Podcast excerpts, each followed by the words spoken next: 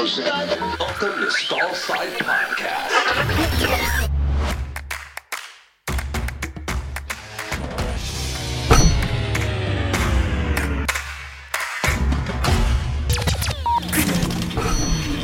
Bart, how you doing today? Good day, sir.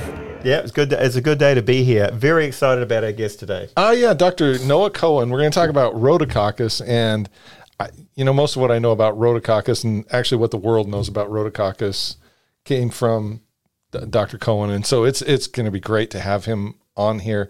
He um, spends a lot of time thinking about it and studying it. And uh, it's a disease that, as, as you well know, is tough. Yeah, it is really tough, and it's just good to know that Dr. Cohen is actually one of the people investigating it. I mean, it's such a difficult condition, and what we really want to, to get out of today is um, his uh, thoughts on the resistance of this organism to treatment Yeah. and how this organism is actually out there in an environment and making it difficult for us to get on top of. So, I mean, he's right up on all the research. As you say, he's done most of the research and he's worked with the people that are at the forefront of this Right. because this isn't only an important organism for horses, it actually impacts people as well. Yeah. And so the, the concepts he's going to talk about today are going to be very applicable. So this week on Stall Side, we have Dr. Noah Cohen from Texas A&M University, and he's going to talk to us about Rhodococcus equi infection and the resistance of the organism. Dr. Cohen, welcome to Stall Side. Thank you. Glad uh, to be here. Th- thank you for joining us. It's an honor to have you here and appreciate you taking time out of your day to be with us. I'm glad glad to be here. Yeah. So Noah, tell us a bit about yourself. Um, yeah, so I am uh, the son of a veterinarian. Uh, grew up uh, never thinking really about doing anything other than being a veterinarian. Uh, fell in love with horses the first time I went to New Bolton Center, which is the University of Pennsylvania's large animal hospital, which I know you know well. Um, was not far from my home, and uh, just fell in love with horses, and um, uh, always uh, wanted to be an equine uh, veterinarian. So I think that's about it. Yeah. okay. Well, that's that, that's sort of to the point. So, what we want to talk about today is um, resistance and Rhodococcus equi to treatment. And you know, you're a storied researcher um, on uh, Rhodococcus equi infection in foals. And so we're really looking to get your insight on um, uh, in, uh, resistance to Rhodococcus equi infection uh, and the treatment of uh, this uh, this condition. So. Um, We'll start off by sort of posing questions. What's unique about the Rhodococcus equi um, organism, and how does that make treatment difficult? Okay, great. Yeah. Um, so, uh, Rhodococcus equi is one of uh, a number of bacteria that can infect uh, cells of hosts and uh, infect the cells that are meant to kill them in the host, macrophages, and survive within them. Uh, much like Mycobacterium tuberculosis that causes TB, it can thrive in the alveolar macrophages that are meant to protect the host. Um, its ability to do that seems to be related to its ability to prevent the uh, host cell, the macrophage, from acidifying um, the compartments that the rhodococcus is in, which would ordinarily kill it. So um, that's sort of uh, one of the things that's unique about it. And, that, and, and I should say that there are certain strains, uh, virulent strains of rhodococcus that are able to cause disease. They're the ones that are able to thrive, uh, replicate within macrophages. Um, so being inside a cell makes them a little bit uh, unusual, and, and, and uh, the cell that's meant to kill them makes them unusual. And being able to uh, get into those cells is one of the challenges for treatment. Another challenge for treatment is the fact that they are, um, uh, um, you know, living in an environment that's not particularly easy for antibiotics to get into. So um, it's often full of pus. Uh, there's not much oxygen in there. There's there's not a lot of um, it's very acidic environment, which isn't necessarily conducive to certain antibiotics. It's um, full of degradative enzymes uh, that that can can be uh, interfere with the activity of the of the antibiotics. So there are a lot of um, um, hurdles that the antimicrobials or antibiotics have to get to to get to them. Besides those sort of underlying physiological and microbiological properties, I think it's also to remember the clinical property that's really uh, relevant to why R. is so hard to treat, which is that it's very insidious in its onset. So quite often, by the time we see clinical signs, disease is far advanced. Um, so even um, you know just because we have an antimicrobial or an antibiotic that's effective against rhodococcus in a petri dish doesn't mean it's going to work in the host. And the longer it's been going on, the harder it is to treat. So I think I think that's how I would um, answer that briefly. Yeah, and that, that's the thing. It never ceases to amaze me that you have these foals that are presented to you that they'll tell you this foal was fine yesterday, and then all of a sudden it's breathing really hard, may have some purulent nasal discharge, it's running a fever, it's quite obtunded. I mean, how do they get to that point? How is it they compensate yeah. for so long and then it's catastrophic? Well, that's, I mean, we, we, to be honest, we really don't know, but it's a slow, progressive nature. So I'm going to tell you a quick anecdote. Uh, Ronald Martens, Ron Martens was the founder of the Equine Infectious Disease Lab here at, um, at uh, Texas A&M. And he started his career, graduated from Michigan State, went, did an internship and then a residency at New Bolton Center at the University of Pennsylvania and followed that up with a pediatric fellowship. And when he was, he got very interested in Rhodococcus equi and foal pneumonias when he was at New Bolton Center. And um, he used to get really frustrated with the veterinarians in the, the region around, uh, you know, Maryland, Pennsylvania, New York, who would refer in foals because they waited so long to refer the foals in. They were on death's doorstep when they came in the, to, to New Bolton Center with our equine pneumonia. And he just wished that the veterinarians would be more attentive. He eventually left New Bolton Center and went to one of those referring practices in Maryland and um, got really frustrated with the farm managers and farm veterinarians who didn't call him to look at the bulls that had our equine pneumonia until they were so far along. And uh, finally, he uh, went to uh, Lexington area and became a farm veterinarian in, in, Kentucky for a while. And he was determined to be vigilant and, and to catch these uh, foals. And so this will come into play later when we talk about screening. But vigilantly monitoring the foals isn't um, doesn't seem to be quite enough to get the job done because he had the same experience there in Lexington that you just described, where he would be watching the foals as closely as he could, and he'd still wind up having foals that were uh, fine one day, and the next day they look, um, you know, like they, they, they may die. So I think it's just that they progress slowly, and then they get to a point where they've just decompensated, and then it's like um, falling over the edge of a cliff. I'll make one other comment about that, which is that when we first started doing experimental infections of foals to be able to develop vaccines and new therapeutics, to better treat foals. Um, the first time I infected a foal, we used a relatively low dose to infect them. Um, and my uh, friend and former colleague Steve Giguère uh, uh, was telling me that he didn't think I was giving the foals enough R. equi that they wouldn't get sick. And so I was waiting, waiting, waiting for the foals to get sick and worrying that I hadn't given them enough R. equi. And then finally, about two, two weeks, 14 to 18 days in, it's again almost like they drop off a cliff. They just go from being fine, bright, and alert to quite sick the next day. And so I wish I had an answer to your question. I don't know, but I told you a couple stories there to, about um, you know that, that similar experience, and it is really frustrating and difficult for veterinarians as a consequence. Yeah, it's a really humbling condition because we have people in, in that sort of situation you're talking about, and they're, they're very closely watching these foals. They may be taking their temps twice a day, periodically taking blood work, and they see nothing. And then all of a sudden, and, right, you know, sure, and, and different presentations too. Different, yeah. you know, there's whether it's lungs or diarrhea or whatever. It's it's it's acute onset, high temp. Yeah, it's yep. it's tough to treat. Yeah, it is very frustrating and difficult. Yes, uh, and you uh, you touched on um, screening, okay, and how we should screen for this condition because it's a difficult thing to pick up. Um, looking at these foals, um, obs- just clinically observations every day. Um, so, what would be a reasonable sort of screening program, and how would that sort of uh, play into how we should uh, on the farm first treat these foals?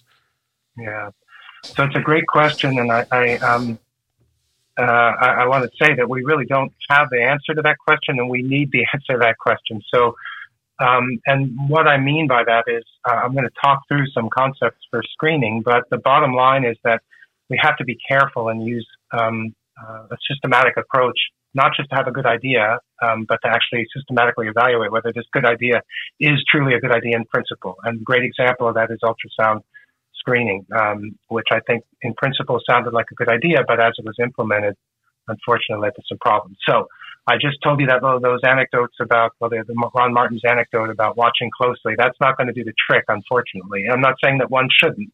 One should watch foals closely, you know, taking their temperatures, watching for swollen joints and things that might be telltale signs of uh, impending R. equine pneumonia is a, is a, is a good thing to um, to do, but unfortunately, it's not enough. Uh, you know, having a blood test would be great, but it turns out that serological tests, monitoring things like serum amyloid A, CBCs, fibrinogens, um, they're just not adequately accurate. They're not sens- they're not adequately sensitive for specifics. So lots of false negatives and false positives um, that just make them not work very well. And that's what led veterinarians, I think, to um, use ultrasonographic screening uh, to um, try and monitor foals and, and catch foals um, early. Uh, the, the problem is that it seems that at large breeding farms, half, you know, 50% or more of the foals actually have sonographic lesions that are deemed to be attributable to R. equi um, infection. And um, some of those foals are going to go on to develop pneumonia, but it's only a fraction of them. And the tricky part is we don't know which proportion, right? So if you've got, let's say, a half of your foals have, have lesions and only and only 10% of those um, are going to go on and develop pneumonia, you don't know which of those 10% it's going to be. Um, and so because of the value of some of the foals, because of the pressure, because of what we just talked about, the severity of the onset, you know, by the time they show signs, they can be very severely debilitated, possibly not survive. Veterinarians and some farm managers felt like the appropriate uh, tack to take was to treat them all um, as soon as you see there's a lesion you attribute to R. equi, to go ahead and treat them all. Um, and um, that helps to eliminate mortality for sure. It will reduce, if not eliminate, mortality from R. equi. But the problem is you wind up over treating foals, and, and I think that has led to the emergence of resistance, which were uh, to macrolides and rifampin that we're going to talk about um, in a bit. Um, but um, you know, it, it, it's clear that a more prudent approach is needed. So, what would that be? Well, uh, Monika Venner in Germany uh, works in, in, Germany and uh, consults for a very large breeding farm there, and um, she, um, for uh, over a period of years, reduced the uh, amount of antimicrobials that she was using um, by only treating larger lesions. So she didn't, you know, initially she she picked a threshold size. I think it's um, 10 centimeters in, in, size, and said anything above 10 centimeters, you know, we're going to treat. And uh, when she when she used that, uh, that's the when I say 10 centimeters, that's the cumulative maximum diameter of, of lesions. So if you had five two centimeter lesions, that would sum up to 10, 10, um, 10 centimeters in total. She would go ahead and, and treat those only the foals with the larger lesions. And what she found was that she had um, was able to reduce the amount of antimicrobials she was using without having any uh, increase in mortality. It saved the farm money, of course. It also reduced pressure for resistance to develop. So, what I, my point of that um, is to say that you know perhaps a more prudent approach to treatment. So, screening with ultrasound may be um, a good approach, but maybe if we're more prudent or more um, conservative about which ones we treat based on size, um, that can work. But tricky part about that, or two tricky parts about that, two problems with that is what I mean by tricky parts. Uh, one problem is that um, we're not seeing all, you know, what we see with the ultrasound isn't necessarily all the lesions. So a foal might not meet the threshold and might might really need to be treated. The second is that every farm is, is different. So we um, did some work here in Texas that fortunately never got published, but um, at a large breeding farm in Texas, uh, and the size of lesions, um, you know, the when we did some um, statistical analysis of the data, it actually turned out that the, the cut point to maximize sensitivity and specificity was about 20 centimeters of, mm. of total lesions as the cut point. So, you know, it, it, so I think it's going to vary very much farm to farm. Um, I think we have to do some more research to look for alternatives to ultrasound screening. So, my practical answer is um, we probably need to treat fewer of the foals that we're finding lesions in and decide how we're going to do that. Size of the lesions does seem to be a, a, good criterion to use, at least a good starting point. I think it would have to be tailored to each farm. I think we need to keep looking, though, for other parameters. Um, and that's why I said to you, you know, we don't really have a good answer yet because um, I think we need some other tools besides ultrasound. So some of the ones that I, I can think of that would be useful to think about are, um, you know, we know that um, foals that have R. equine pneumonia shed more virulent R. equi in their feces than foals that don't. on an individual level, we can't use a positive or a negative fecal PCR to identify a foal as, um, you know, uh, pneumonic or not pneumonic because most foals will have R. equi in their feces, but there are larger uh, numbers. I think monitoring individual foals, if we start to see increases, um, you know, you have a foal that's got sonographic lesions, you do a fecal PCR, and if that PCR, come back two weeks later, and if that PCR is increased greatly, then you might say, okay, now this this is one I and the lesions have increased in size. Maybe I'll use that. That might work, but it might not work. We need systematic evaluation of that. I also think that um, there are um, things like using gene expression profiling, uh, looking for serum biomarkers. We haven't done that. Um, uh, and, and maybe even microbiota profiling. I, am not optimistic about microbiota profiling, but you know we won't know till we look. Um, so I think more work needs to be done, which isn't a very satisfying answer for someone like yourself who has got to go out and make a decision today. Um, I know you don't want to hear somebody saying we need more research, but I do want to underscore the importance of doing research. That it's not enough to have a good idea.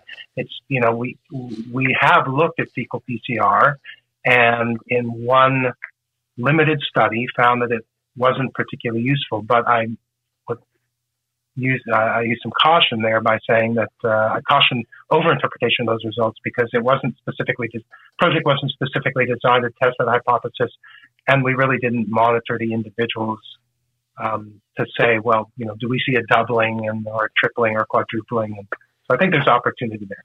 Yeah. Um, You've touched on a few things um, with development of resistance. Cases I find frustrating have minimal to no pulmonary lesions. And to Bart's point, they have diarrhea, so they may have abdominal lesions. Um, how does this come about? Is this organism more resistant? Is it is it somehow different when it goes to other sites than when it's in the lungs? And, and how do we how do we manage a way around that? Yeah, that's a great question. That um, to um, to the best of our knowledge, um, it the, the organisms that are. Um, it's not that we have different strains. Well, it's not that a, uh, that there are strains of R. equi that have tropism for the gut or tropism for the bone, and other strains that have tropism for the lung. That I think is pretty clear, clearly not the case. Um, I think what happens is that you get hematogenous spread, and it can get into bone and can get into um, other organisms. Obviously, it's in lymph nodes and can spread via lymphatics.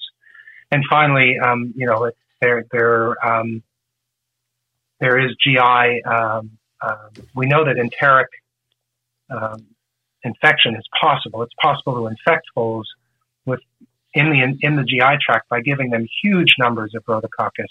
Um, but it's pretty hard. It's a very difficult thing to do. So I think that it's not clear to me that the enteric infections are necessarily coming through the GI tract. Did that make sense what I just said? Yeah, it does. Yeah. Because yep. we've had a lot of trouble getting a head around that. You sort of think, well, where did this come from? Because they're all exposed probably to the same population of organisms, and unless they're selectively grazing the same amount, why does somebody get a pulmonary lesion? Why does somebody have minimal pulmonary lesions yet they have this eight to 10 centimeter abdominal abscess and they're one of those diarrhea foals that Bart was talking about? Um, I just can't get my head around why they're different. Yeah, and I, I, I really don't think we, um, uh, again, people have speculated about it. Um, we've done a little bit of sequencing, which would suggest that, um, so we've done some genotyping. We, several years ago, we, we had a foal that died um, from our equine. we kind of, and it has lesions in its abdomen, um, in its colon, and, and lymph node abscesses, and full of full of R. equi in its lungs as well. And so we, we took isolates from four quadrants, uh, you know, right ventral, left ventral, right dorsal, left dorsal lung. And then we took um, lesions out of the small colon, large colon, cecum, small intestine, at the ileum and stuff. And, and um, we genotyped them. And um, uh, the genotyping showed that we had multiple different strains. And the only strains that were identical, there was one from the lung that was also in the small colon, if I'm remembering correctly. Mm-hmm. So there was one that had the same fingerprint. Um, but for the most part, you know, in, even individual foals can be infected with multiple strains of R. equi. And I think a lot of people um, forget that, um, how little we know about the diversity of the strains. And um, we've also done some um, some sequencing of isolates, trying to see if uh, some of the ones from the abdomen looked different or clustered differently from others. And to date, in a in a limited fashion, the answer to that question is um, that we don't see a clustering of these organisms, you know, abdominal ones clustering separately. So I think, um, uh, yeah, I think there we don't know the answer, and I Oh. wish we did. We don't. That's that's interesting. me. Yeah. Does that surprise you? That there's different organisms in there. Yeah. Well, I mean, it's one nature, horse? right? There's going to be diversity. I mean, what is Rhodococcus trying to do? Is trying to survive and thrive, and so part of that is genetic diversity, right? Yeah. I suppose. I think so. I think I think that um, so when we talk about the resistance, one of the, the, the thing that's quite interesting to me is the clonality of the the resistance um, strain uh, or strains.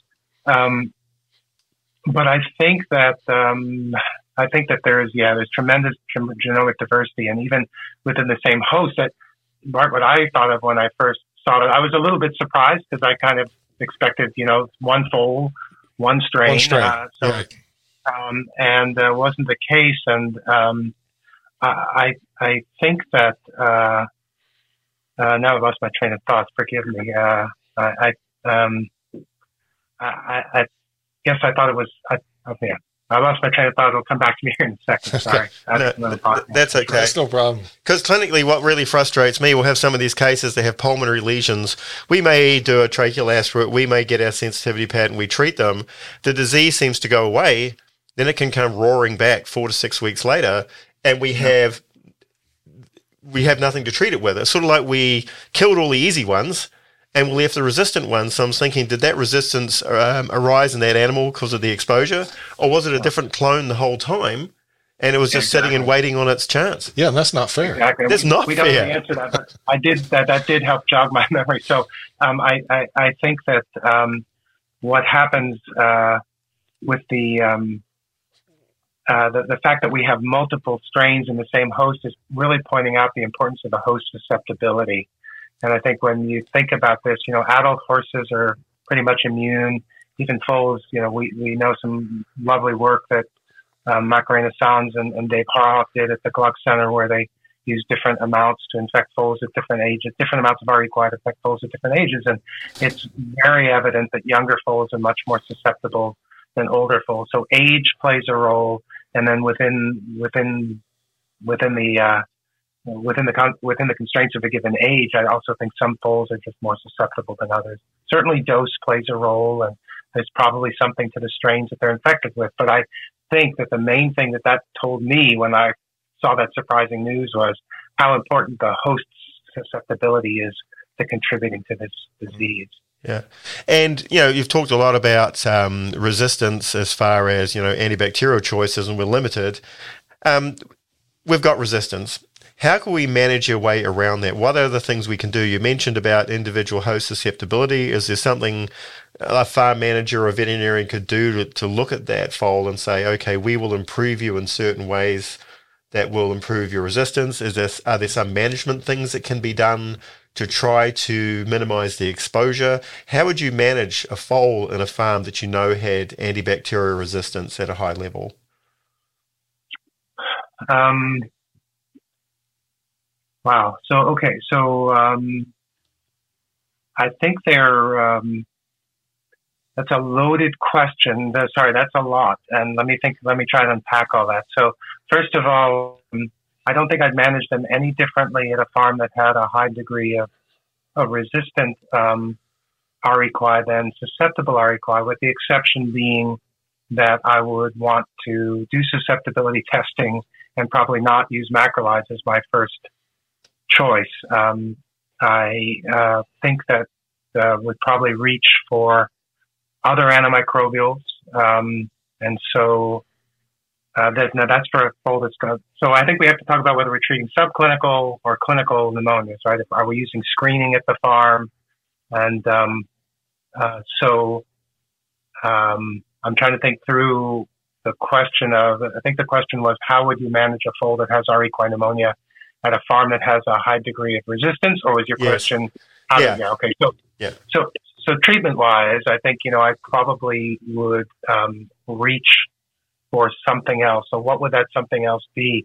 I think it would be either gentamicin, preferably nebulized, um, but uh, given intravenously if, if um, possible. That's not very convenient. Neither of those are particularly convenient for farms, so I think that's why a lot of farms reach for doxycycline and minocycline um, as as as antimicrobials.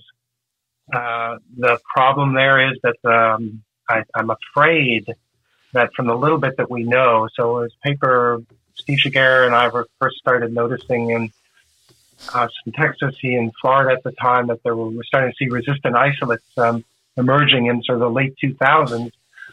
And um, early on, when we looked at the antimicrobial susceptibility of some of those isolates from Texas and Florida uh, that were resistant, um, the tetracyclines were, I think if I'm remembering correctly, it was like there were, we had 24, I think, isolates that were uh, resistant, that we felt confident in their phenotype of resistance. And um, those resistant isolates, only 18 of the 24. I say only 18. 18 out of 24, it's not bad but you still have a proportion of foals that, that that may not work so well on. So I think we need to be aware of that.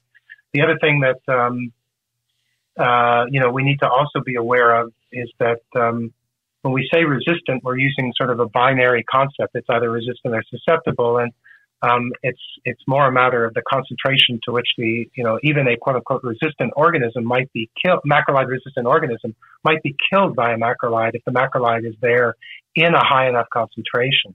Um, and so uh, there are people who will use a combination of like clarithromycin and minocycline or clarithromycin and doxycycline together to try and, and treat a foal with a resistant infection. Um, and then um, um, I think you know we've done some work with gallium maltolate as a um, as a as a, a non um, metal uh, as excuse me a non antimicrobial non traditional antimicrobial. It's a semi metal compound that um, works uh, appears to work as well with the resistant isolates as it does with um, susceptible isolates in vitro. In vivo, we really don't have even any data beyond the small scale trial we did in in, in central Kentucky, uh, um, where we showed that it was non inferior to a macrolide for treating subclinical pneumonias.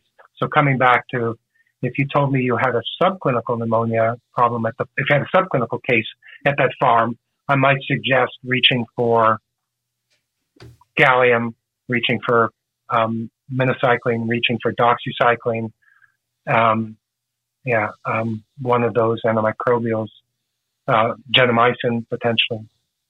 Yeah, you mentioned about um, in the situation there was resistance not going to the macrolides. What is particularly unique about the macrolides which makes them a difficult choice to use where there's resistance? So I don't think it's um, that, that makes them. I don't think that, that the macrolides are a difficult transfer. There's resistance. I think what's happened is that. Um, so first of all, the combination of a macrolide and rifampin. I um, I don't need to tell you uh, uh, that that you know for over 30 years that's been the standard of treatment, right? So long-term use created fallow ground for resistance to develop anyway. But I do believe that we've got some evidence for some studies. I can show you some slides if time permits. Um, uh, to show that it looks like the treatment of foals that screened positive. So the combination of ultrasonographic screening with macrolide plus or minus rifampin treatment of foals that had sonographic lesions. In other words, any foal with a lesion, healthy or sick, getting treated. They were mostly healthy. Any foal with a lesion getting treated with a macrolide and rifampin, I think drove the emergence of macrolide resistance in central Kentucky.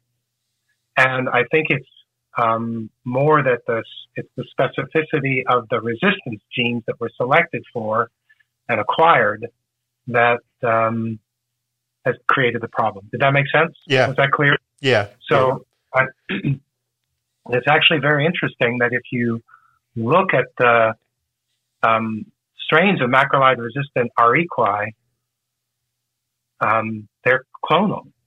So, in other words, the isolates in central Kentucky are all the same strain. I just told you you can take a foal from if you had if you went to a farm today and had a um, I hope it wouldn't happen, but if you had a foal that died from R. equi in central Kentucky and you took isolates from different parts of its body, I suspect you might find multiple strains of R. equi, as we talked about earlier. But if you have a foal that's died from a macrolide resistant strain, every strain that's macrolide resistant in that foal is going to be probably the same strain because, um, and that's not true just in Kentucky, but mm. in Texas. Um, we had one just um, a couple of years ago, a foal that died from, uh, started with a macrolide susceptible infection. Subsequently, after long term treatment, it was not getting better, got infection in the bone. The strain that came out of the bone was macrolide resistant strain. Clonal, same clone as what you would have in Kentucky is what we had here. It's even spread uh, internationally. So, Jose Vázquez Boland um, is an investigator at the University of Edinburgh who studies R. equi and, um, and, and, in particular studies our macrolide uh, resistance. And um, he, he's been able to document spread of that same clone to Ireland. Another piece of work that Jose Vázquez Boland's lab has done has done that's really important is they've also um, gotten some isolates um, uh, recently out of Louisiana where they showed that it's the clonality, the first sort of escape from clonality, if you will, um, uh, has been documented at a farm in Louisiana. Mm-hmm. So what do I mean by that? What I mean by that is that the spread of this macrolide resistance has been a single strain, basically, spread all around the area because of the pressure from selection pressure from overuse of macrolides. Um, and it's coming to other, spread to other case, places because horses travel a lot. They, they go to other states and to other countries even. And so uh, it's been clonal, but the pattern, um, this fellow named Morgan Scott, who works here at Texas A&M, who's an expert on antimicrobial resistance. Um, and I remember hearing Morgan give a talk one time, and um, he made the point that infe- resistant infections typically follow this pattern of being clonal initially, and then the clone, then they, then the the the uh, resistance factors get shared with other strains, and it becomes less clonal. And I think we're starting to see that happen with R. equi. That's actually really sobering, you know, because I knew there was resistance out there. I didn't realize they could be all traced back to sort of almost like one point source from what you're saying. Yeah. Yeah. So, well, I, yeah. Um, yes. So interestingly, um, we've actually, uh, so we've been, um, I say we, so, you know, Steve Giguère is, uh, unfortunately no longer with us, but, um, Laura Huber, who was a graduate student of Steve's, um, she's now at Auburn University and, um, we're continuing to do work to study the epidemiology of macrolide and resistant isolates. And, um, um, in, in Laura's PhD work, um, we found another clone, a resistant clone in Kentucky. So um, the resistance to macrolides is um, uh, generally caused by genes called ERM genes. It's not the only mechanism by which resistance can occur, but the um, there is this these ERM genes that cause a methylation of the of the um, ribosomes in uh, to prevent the um, uh, bacteria from being impacted by the by the antibiotics. So the antibiotics are no longer effective um, as a result of having this methylation of their ribosomes. And the um, the um, ERM um, the, the ERM the, the strain that I've, we've been talking about being found in foals is called ERM46. The ERM46 gene can be found in isolates from clinic, foals with clinical disease or in the environment.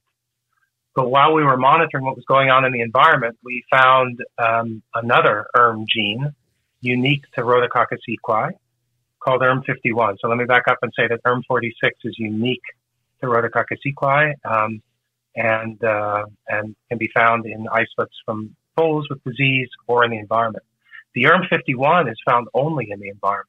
Hasn't yet been documented. I'd say, yeah, to my knowledge, I'm not aware of any reports of, of ERM51 having been detected in foals yet, but it is persisting in the environment. And um, uh, um, back in 2017, when we were collecting data, um, back in 2017, uh, Laura um, uh, was working on a study uh, where um, we she collected soil samples from 100 farms in central Kentucky. 76 of 100 farms had macrolide rifampin resistant R. equi in the soil. Um, 98% of those isolates were resistant to both rifampin and um, uh, macrolides. And uh, that's a pretty pretty scary um, pretty scary um, pretty scary number. Uh, we've gone back to those farms now five years later in 2022 and collected some more soil samples. We didn't get soil samples from all of the farms, and to be honest, um, first of all, I don't want to steal Laura's thunder. Um, um, this is her work, and she'll be analyzing the data soon and presenting stuff. But we've gone back to look to see what's happening. You know, how much ERM46 is there? Is it is there more of it, or is there less of it? Is there um, um, and and is and is the relationship of whether there's more or less of the ERM51 and the ERM46 resistant strains does that um, have anything to do with macrolide rifampin use? Um, so this would be a good place. I'm, I'm going to do. Um, uh, is it okay if I do a screen share thing now? Yeah, absolutely. When we first um, started, you you are seeing the picture though. Yes. Okay. So when we first, uh, so let me let me uh, um, orient you to this figure. So in this figure, we have a bottle of pills here meant to represent antimicrobial macrolides. Okay, so this is macrolide antibiotics, and this is a full bottle, meaning lots of it. So we have a lot of antimicrobials. That increases pressure in the environment for the resistant organisms to survive.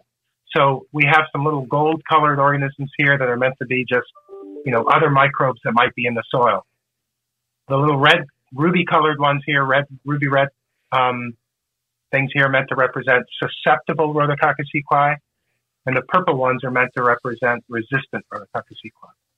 So we've got this situation where overuse of antimicrobials has given rise to selective pressure for more resistant isolates to be in the environment. Okay? our hope was that by reducing antimicrobial use, we would get less resistance in the environment because we know that in mice and in soil, the resistant isolates are less fit. They have lower fitness. They're less able to survive and compete. So they should be outcompeted by the susceptible ones. That was our hypothesis when we first started investigating this. and We're excited about um, the potential to, you know, ask veterinarians to use less antimicrobials to control the problem. But here's the bad news. The bad news is that that's the first outcome, and that's what we thought might happen. But we were talking to a woman named uh, Liliana Salvador, who's a microbiologist at the University of Georgia, and she pointed out to us that unfortunately, bacteria are um, pretty good at um, surviving environments that we can't necessarily. They're pretty good at survival, and um, they are able to either lose genes or gain genes that can make them compensate for the fitness, reduced fitness, which means that even if we reduce antimicrobial use, it might be too late the genie might be out of the bottle. There's evidence in vitro for this phenomenon. And the importance of the study that Laura Huber is doing right now, coming back five years later, is we hope to be able to see, excuse me, we hope to be able to see whether this has occurred actually in vivo or in, in, in the real world. I won't say in vivo, but in, in nature. So, in essence, what you're saying is that the uh, susceptible bacteria were better in their environment and could survive. The resistant bacteria, there's a price for that resistance, and so they're less able to survive. However, they're a little bit promiscuous with their genes, and the ones that were better to survive actually got the resistance genes. so what I'm saying is that the resistant isolates can pick up genes or even lose genes. Yeah.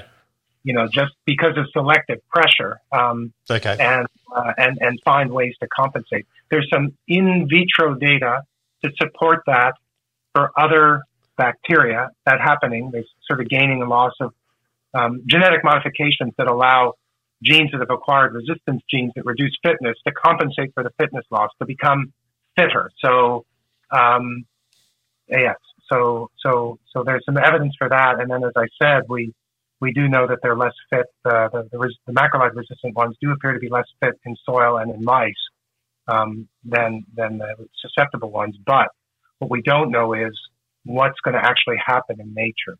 So it's a big question. We don't know the answer, and um, we've we've we um, we're trying to answer that question. It's a really important question for for you all there in Central Kentucky to know because if we see that it's you know reducing antimicrobial pressure can reduce the the the incidence or the frequency, the prevalence of these organisms, then that's great. That helps us to say, okay, there's a chance of um, um, putting the genie back in the bottle. But it's possible that these um, genes are out now, and, and it's an even bigger from a one health or a public health concern point of perspective.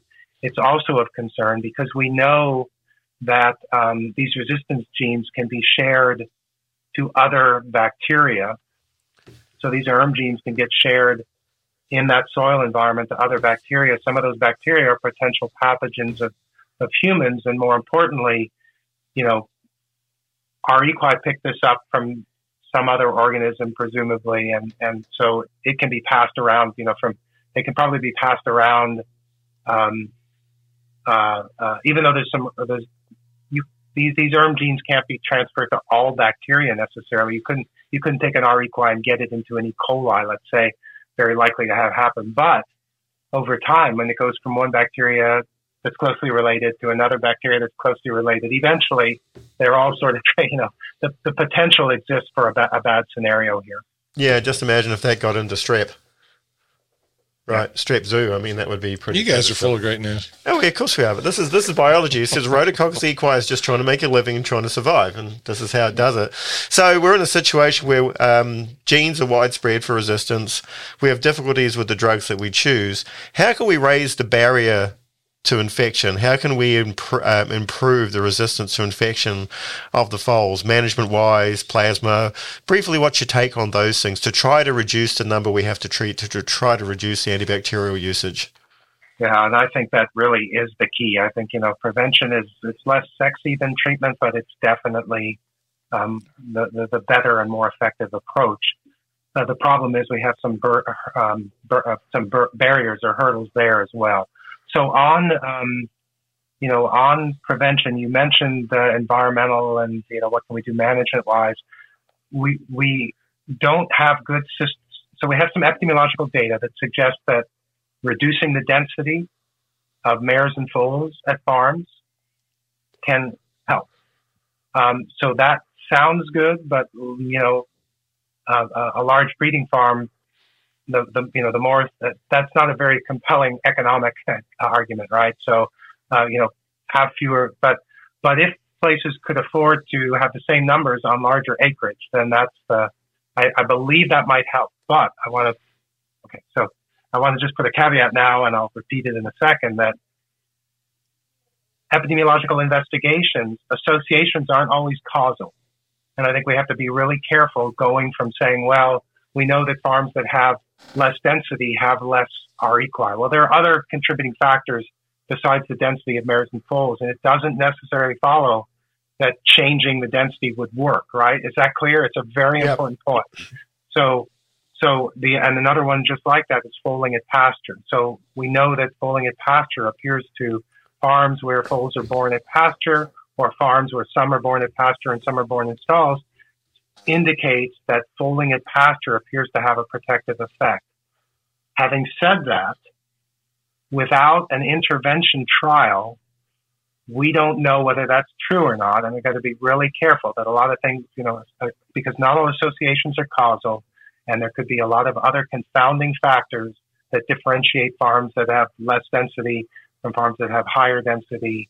Um, and so I, I, I just want to urge caution there and say that a lot of people are trying a lot of things for management that are based either on anecdotal data or markers saying, well, we know that if we have, uh, if we, um, if we, if we use a certain practice, if we scoop manure out of the stalls, um, you know, five times a day, then we're, we have less airborne R. equi in the barns. That's true, but that's not a, that's a surrogate marker. That's not an indication of whether or not those folks will go on to develop pneumonia. We need to do controlled experiments for these, and it's going to be really hard to do those studies. So I'm, I'm not saying that there aren't and uh, there, there isn't the potential for management to make a difference, but I think we're a long way from being able to do the studies that we need to. We need to have those studies, and I'm not sure how feasible those studies are going to be to get done. Yeah. So that that that takes us to okay. Well, what else do we have for prevention? A vaccine would be ideal. I'll come talk about that in just a second. I'd like to talk about the plasma because you mentioned that, and you know, plasma is one of those things that's tricky because um, it uh, it's it's not going to be completely effective. Uh, we shouldn't expect any. You know, we, we, we see that antimicrobials are, for treatment aren't completely effective. We shouldn't affect, expect plasma to be completely protective. But the bulk of the studies that have been done, um, the bulk of the evidence is that that plasma transfusion can help reduce the incidence of R. equi pneumonia. I think that um, that there are um, when when we talk about antibodies for therapeutics uh, or for prophylaxis, there are three. Um, there's a fellow named Arturo Casadevall who works at Johns Hopkins Hospital right now, uh, a, a, a, leader in the field of uh, you know antibody-based um, antibody-based therapeutics and things in human in human medicine. But you know, he points out that there are three things you got to look for. You got to look for specificity, you've got to look for timing, and you've got to look at dose. So specificity, I think the I think it matters whether it's R. equi hyperimmune plasma versus not R. equi hyperimmune plasma or PNAG hyperimmune plasma versus not versus standard plasma. So I think having antibodies against R. equi in the in the plasma matters, and the amount of antibody matters. Um, and so I, I, I was going to mention that third, but I'll just jump to that now. The amount matters, and we know that there are differences in manufacturers in the amount of plasma, and even within manufacturers, within you know, at least between lots, there appears to be there appear to be um, differences. So I think that uh, that probably explains some of the variability that we see, just the variation um, between manufacturers, between lots and batches. Um, that that can play a role in the efficacy and how well the plasma is going to work. The other um, factor um, uh, that pertains to amount is that the initial studies that were done, the first study that was done showing that R. plasma protected foals against R. pneumonia was done here at Texas A&M by Ron Martens, the fellow who founded our lab, uh, in the, in the late 80s. And he was working with pony foals. He gave the pony foals a liter of hyperimmune plasma. And that became the industry standard. So when John Madigan did the first field trial, he used a liter of plasma because that's what Ron used in the foals here. I think because that's what Ron used in the, the foals here. It's a convenient volume, but whatever. But those were pony foals, 25 kilogram foals. And so that's really a dose of 40 mils per kilo. And, and Ron had always advocated that we should be using two liters to transfuse foals, not one liter. Um, and um, so we have a little bit of data um, from some subclinical with subclinical pneumonia in Texas that we did in collaboration with a ranch here, and then um, actually, um, Patty Allschwede, um, Patty Flores Allschwede from, from Mere Practice in Saratoga um, did a study with foals that had clinical pneumonia and showed that the foals that got two liters were less likely to develop R. equi pneumonia than got, were transfused with one liter. Um, and I think that, um, I, so I think the volume that's transfused matters, and I think a lot of foals are underdosed. Timing is another key issue uh, for antibody therapies. The earlier they get them, the better. Um, so I think that's one argument for transfusing foals with two liters early, uh, soon after birth. Um, but another argument for it, it would be that uh, that's when foals are most susceptible to infection. Again, um, a little bit of experimental work from Ron, the nice experimental work done by um, Ma- uh, Macarena Sanz and Dave Horohov at the Gluck Center suggests that foals are much more susceptible early, and so that's probably when it's key for them to have their protection. And um, I'm not sure that waiting a month transfused with a second liter um, is the best way to go. I think they'd be better off to have that plasma early. But at this point in time, that is a, I've given you a little bit of science behind the opinion, but it is an opinion. It has, the study, there's a, the study needs to be done, but I don't know that it'll ever be done because of the, the, the size of the population that you would need, the cost of getting it done. Is when you say early, is do you feel that there's a difference between six hours and 24 hours or six hours and 48 hours? Um, I yeah. So the, the bottom line is um, uh, that, that we don't have the answer to that. There's, there's no good answer to that question. But my opinion would be that um, uh, you know I'd rather see it in them at um, 24 hours than 48 hours. But I don't know that 48 hour. Uh, that, that's that's just my belief that the, you know they're getting exposed early, and the earlier you can have it in them, the better. But there's no. I think if you're getting it in them within 48 hours, that would be that's great. And I and it's so dependent on you know I think the, the, the, farm environment and what, what works for the farm, right? So, um, you know, there's no point in trying to do something that, you know, to say, oh, I'm gonna I'm gonna come back at midnight because the, you know to transfuse this foal, you know, waiting till the next morning would make a lot more sense. I think for everybody's sake, yeah. Um, and and we don't know that we don't we don't yet know the answer to that question, so it's just an opinion, and that always makes me, um, you know, I'm always nervous about giving opinions, but my opinion would be I'm not sure there's a big difference. Well, your your, your your opinion is uh, better than mine anyway. Yeah. Um, yeah, uh, I'm going to say I'm going to say no. I'm going to say no, and sometimes sometimes you know, yeah, evidence not eminence, as they say, and I, am not sure that. Um, I think it's really important. I think that's part of the problem we have is that we we've done a lot of things with rhodococcus based on what you know logical deduction and opinions and, and experts saying do this and do that that um, may not make a lot of sense um, and may not be right. Uh, I think this just really emphasizes what a difficult organism this is to deal with, and how the best of intentions have made things worse. Right. Um, just just briefly, you mentioned um, vaccination. Um, what's the prospects? Because it's going to be difficult to vaccinate yeah. against. Yeah, so it, it, clearly is difficult. People have been trying and trying lots of strategies for a long time. Um, so, so, the bad news is that it, it looks tough. And and the hurdles seem to be um, get infected. We think quite early, uh, quite soon after birth, and they're very susceptible to infection at that age, and not very immunoresponsive. Right, so.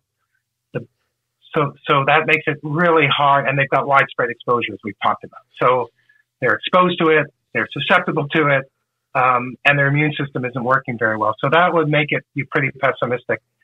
Um, but uh, I'm an optimist at heart, and I think there is some encouraging news. So you may remember uh, that in the late 80s, uh, John Prescott's lab at um, Guelph showed that when they gave foals large amounts of R. equi in their intestinal tract, they did it the first week of life and then again at the third week of life. Um, and then they came back and challenged them. Um, I think I have those ages right, but certainly first couple of weeks of life, they got two large doses of, of equi administered enterally. Um, and then they came back and cha- in their guts, and then came back and challenged them in their lungs, uh, and they were protected against infection. And they, they repeated that in 2005.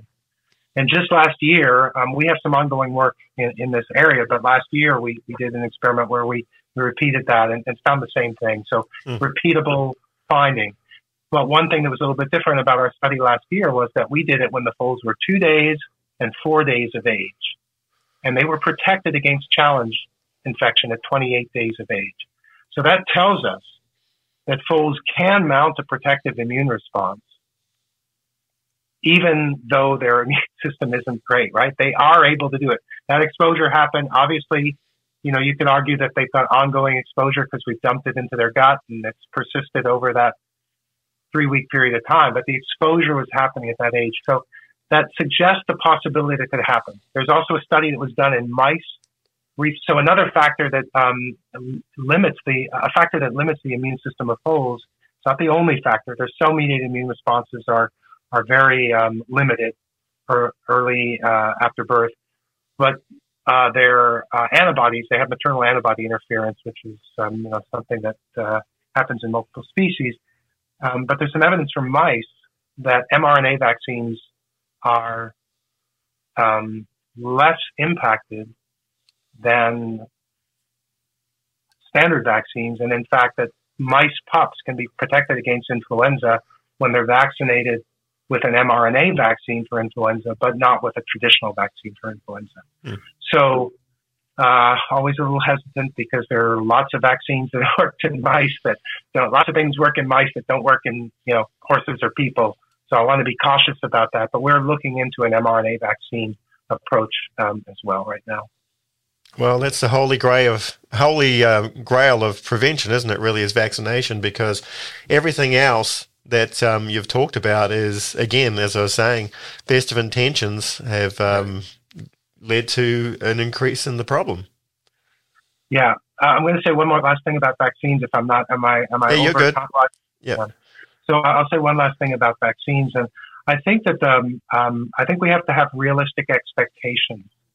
So um, uh, I'm, uh, you know, next year I'm going to need to get four times the dose of influenza.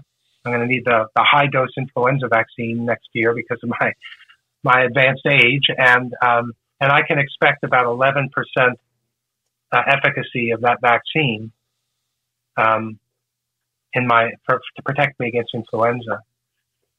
Uh, I think we have to lower the, the bar of what our expectations are for a vaccine. I think a lot of equine veterinarians, I think a lot of farm managers have the expectation that if we vaccinate for rhodococcus, we're going to eliminate in the disease. And I just don't think that that's a reasonable expectation. Um, so uh, I think we have to lower the bar and realize that we may have passed on some, we may have um, not uh, investigated some vaccines um, because we had the, the bar for protection set too high. I think that's probably a fair comment. When you look at things like West Nile, tetanus, rabies, I mean, they are extremely good at creating protection, but any case of rhodococcus you don't get is a good one. But the same frustrations are voiced to me with farm managers that use plasma. They say, yeah, but I still had some rhodococcus cases. I sort of said, but imagine if you hadn't done anything. It could have been a lot worse. And you're right. I mean, nothing's 100%, but any, any foal we don't treat is a good one. Yeah. Yeah, and they can gain viral infections with neutralizing antibodies versus. So think about how much effort and money has been spent on tuberculosis vaccines and um, and the efficacy of the vaccines that are licensed. You know, they're not they're, they're not they're not providing sterile immunity and mm-hmm. complete protection. Um, so I think that's another um, that that's another. Um, uh, yeah, I think we need to think a little bit about uh, what our expectations are um, or a vaccine for R. equi. Yeah, this has been a fascinating talk. Um, it's really sorted out a lot of things for me, and it's also emphasised a lot of things that are really difficult about Rhodococcus equi, in that they're all out there, they're swimming in a sea of resistance, and all we can really do is minimise the ones we treat to not make that worse. Yeah, no, I want, to thank you too. It's been a very informative uh, time together, and every time I'm with you, hear you speak, uh, you, have you've taught me most everything I know about rhodococcus, and I want to thank you for dedicating so much of your life to studying it, and to the University of Texas A&M for uh, supporting you and allowing you to do that because it's it's definitely helped me and my clients. Yep. Well, thank you. We're trying hard to get practical solutions, and uh, thank you for acknowledging the university because uh, I'm grateful to, to be supported and be able to work here and, and have that support. And I also just want to say that, uh, you know, a lot of the work I've done is possible because of Steve Giguère. He's not, he's not with us any longer, but just that, um, um, we sort of uh, became friends and just decided we'd open up and share and, and work together. And that's really how we have to, to do work. So I'm also grateful to your practice because a lot of the field work that we've done has been um, you know, you guys have participated, uh, whether it's in Saratoga or in Lexington. So very grateful on my end as well. Well, again, um, we're uh, we're so much better off for everything that you've done, and I can't thank you enough for the, the wisdom that you've imparted on us today. Yeah. So that was uh, Stallside for this week. We were with Dr. Noah Cohen from Texas A&M University talking about rhodococcus resistance and how difficult this condition is to manage. See you next time.